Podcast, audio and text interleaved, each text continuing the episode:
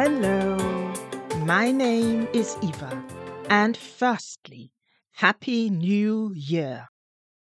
In 2023, I still love to read, especially this book, Keep the Home Fires Burning by the author S. Block.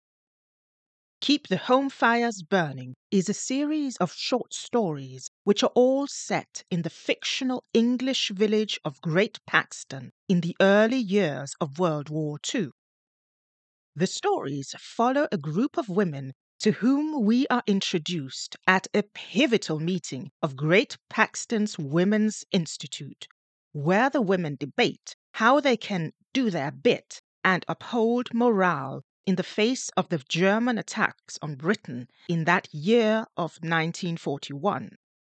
At this meeting, which forever changes Great Paxton, the reader gets to know Mrs. Frances Barden, wife of the local squire, whose well organized existence at the very top of village hierarchy is upended when her husband's long kept secrets are revealed. There is also Pat Sims, wife of a once celebrated author whose troubled family life is thrown into disarray when foreign soldiers make their entry unto the hitherto quiet village greens.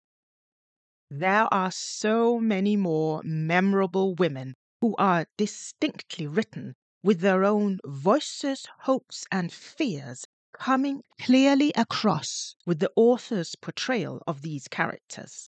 Sometimes a strong emotion is relayed simply by the manner in which a person takes a seat. One may indeed think of characters from various brilliant and understated BBC productions in which emotions are like a thick fog hanging in the air, yet never really overspilling into too many words. In fact, these stories have been made into a TV production, and you may have seen that series starring Samantha Bond and one of my favorite actors, Francesca Annis, as Joyce Cameron, another woman of the village whose life is also ruffled as her companions in the Women's Institute start to voice their own opinions against her dictates. This makes for some very amusing scenes. These stories are advertised as cozy drama, and it is true that they make for the perfect short story for that rainy, cold Sunday afternoon. However, subject matters are heavy, and they take place during a time that even Winston Churchill called Britain's darkest hour and the author tackles subjects such as loss, fear of death, bravery, but also abuse, violence, secret love, and brutal honesty. But the stories veer away from being very dark because the author succeeds in something vital.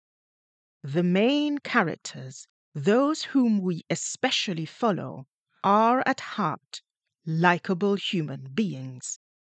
I stress this because many authors do attempt to infuse likability in their characters, but many authors do not quite get there. This author does. These characters are written as flawed. They make mistakes. They are overly hasty and sometimes feckless. But these main characters are also willing to embrace the fact that no man, or in this case, no woman, is an island, and so their lasting efforts are usually infused with the belief that it is all right to hope even in the darkest times. These moments come across when a character decides to take fate into their own hands, or when a character is willing to accept a perspective that is not their own. These are short stories, and the pacing can be brisk at times. And as a reader, you really don't want to say goodbye to these characters. You just want a few more pages to spend in their company. But this aside, there is no denying that these stories are beautifully crafted, with words that explore all aspects of the human experience. And the stories are filled with descriptions that bring to life a way of life that even the characters realize will forever be changed, not only because of the great conflict of war, but by the decisions that they themselves make in their emotional journeys through those trying times. This may be a story which concentrates primarily on the lives of women in a close knit society in an English village, but at its heart, this story, or these stories, are about human actions and reactions towards those obstacles and joys which life throws in our way, one way or the other. When I first heard about these books, I was told that the author, S. Block, was quite unknown, but quite possibly an old lady who had written her mother's recollections from the war. And as I recall it, when the author's identity became more generally known, it caused some gasps, as the writer was not, as some people believe, an old lady.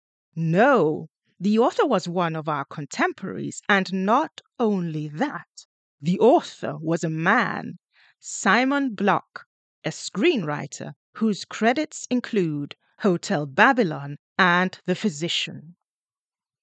Simon Block co wrote the TV series Home Fires with the author Julie Summers, who had written the book Jambusters, which Home Fires, the TV series, was inspired by.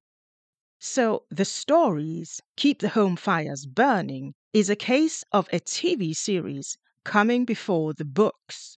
And I would highly recommend both because Home Fires, the TV series, and Keep the Home Fires Burning by Simon Block are delightful, insightful, and beautifully crafted works.